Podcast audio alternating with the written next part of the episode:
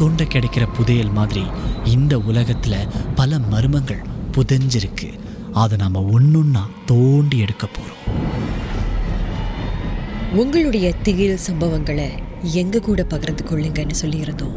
அந்த திகில் சம்பவங்களை நாங்க ஒண்ணுன்னா சொல்ல போறோம். கேளுங்க. திகில்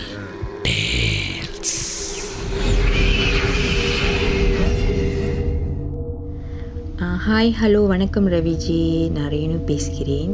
முதல்ல வந்து என- எனக்கு நடந்ததும் என்னோட சிஸ்டர்லோக்கு நடந்ததும். ஸோ என்னுடைய கதையை நான் முதல்ல உங்ககிட்ட ஷேர் பண்ணலாம்னு நினைக்கிறேன். ஸோ இந்த சம்பவம் வந்து எனக்கு வந்து நான் ஒரு இருபது வருஷம் டுவெண்ட்டி இயர்ஸ் பேக் நான் என்னோட வீட்டில் இருக்கும்போது இந்த சம்பவம் நடந்தது. அதாவது எவ்ரிடே எவ்ரி இயர் வந்து தீபாவளிக்கு கோலம் போடுவது உண்டு கோலம் வெளியே போடுவாங்கள்ல ஸோ நான் வெளியே கோலம் போட்டுருக்கும் போதே எங்கள் வீட்டு சைட்டில் அது கம்பத்து வீடு தான். கம்பம் ரூம் கம்பம் வீடு. பட் பக்கத்துலலாம் வந்து பாய்க்காத வீடுங்களாம் இருக்கும். தென் காட்டு பகுதியெலாம் இருக்கும். ஸோ அங்கே போகிறதுக்கே கொஞ்சம் நாங்களாம் அங்கே போக மாட்டோம். ஏன்னா இருட்டா இருட்டான பாதை காடுங்களாம் இருக்கும். ஸோ பழைய வீடுங்களாம் இருக்குது. ஆனால் கேள்விப்பட்டிருக்கோம். அங்கே ஏதோ தீய சக்தி ஏதோ இருக்குது அப்படின்னு. ஆனால் நாங்கள் அந்த பக்கம்லாம் போக மாட்டோம். ஸோ என்னோட கண்ணுலேயே எதுவுமே பட்டதில்லை. ஸோ நான் என்ன நடந்துச்சுன்னா அந்த வருஷம் தீபாவளி டைமில் நிறையா வ வருஷம் தீபாவளி டைமில் நான் நை லேட் நைட் தான் கோலம் போடுவேன். வெளியே கோலம் போடுவாங்களே ஸோ நான் ஒரு டுவெல் ஓ கிளாக் இருக்கும்னு நினைக்கிறேன் என்னோட டைம் அப்போ நான் வெளியே கோலம் போட்டுருக்கும் போது வீட்டில் யாரும் இல்லை. வீட்டில் எல்லாம் உள்ளுக்கு இருந்தாங்க. நான் ஒண்டி வெளியே கோலம் போட்டுட்டு இருந்தேன்.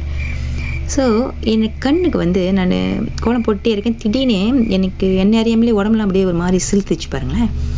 அப்போ நான் திடீர்னு என் முன்னுக்கு நேர்பார்வையை பார்க்கும்போது ஒரு வெள்ளை உருவம் அப்படியே காற்று மாரி ஒரு ஒன் செகண்ட் இருக்கும்னு நினைக்கிறேன். அப்படியே என்னோட கண்ணு முன்னுக்கு அப்படி க்ராஸ் பண்ணி இப்படி போனது. காற்று மாரி ஸ்மோக் மாரி இப்படி புகை மாரி.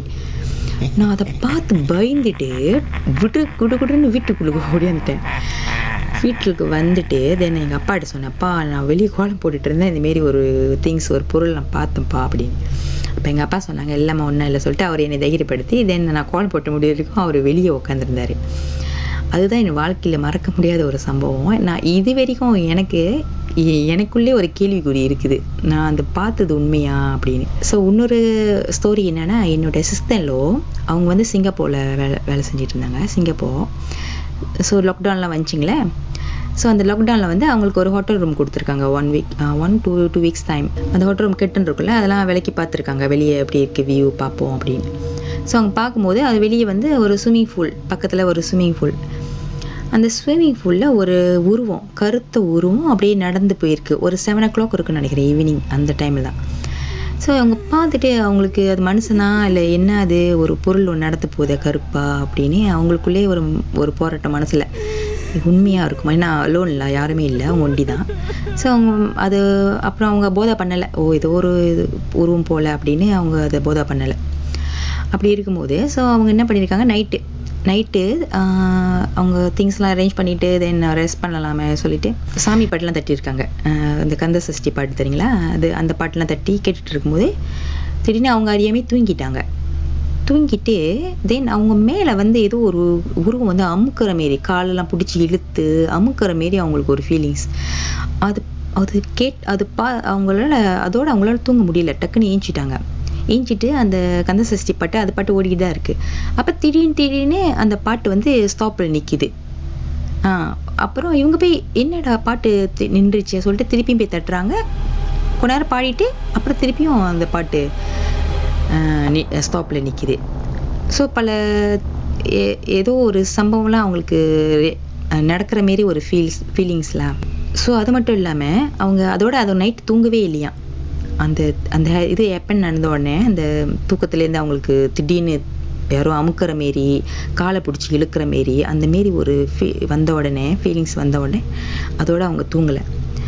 அப்புறம் இன்னொரு சம்பவம் என்ன நடந்துச்சுன்னா அவங்க வாஷ்ரூமில் இருக்கும்போது கதவு லாக் ஆகிட்டு கதவு லாக் ஆகிட்டு அவங்க ரொம்ப பயந்து போய் கத்தி அழுந்து கதறி தட்டுறாங்களா கதவை. தட்டுறாங்களா எப்படி தான் லாக் ஆச்சு வெளியே எப்படி தான் ஆச்சுன்னு அவங்களுக்கே தெரியல. ஸோ அது வந்து அவங்களுக்கு பயம் எடுத்துட்டு அப்புறம் ரொம்ப நேரம் சாமி பேர்லாம் சொல்லி அதுக்கப்புறம் தான் அந்த லாக் திறந்துருக்கு. ஸோ அந்த விஷயம்லாம் அந்த ஹோட்டல் ரொம்ப தான் நடந்திருக்கு. அதனால் அவங்க கொஞ்சம் ஃபோபியாவே ஆயிட்டாங்க. ஸோ நெக்ஸ்ட் டே வந்து அந்த மார்னிங்கே மார்னிங் ஒரு ஆஃப்டர்நூன் போல். அப்புறம் ரூம் வந்து அவங்க சொல்லி இந்த ரூமில் நான் இருக்க மாட்டேன். எனக்கு ரொம்ப பயமாக இருக்குது இந்தமாரி திங்ஸ்லாம் ஹேப்பன் பண்ணியிருக்கு அப்படி சொல்லி அவங்க ரூம் ஷிஃப்ட் பண்ணிட்டேன்னு சொன்னாங்க என்கிட்ட.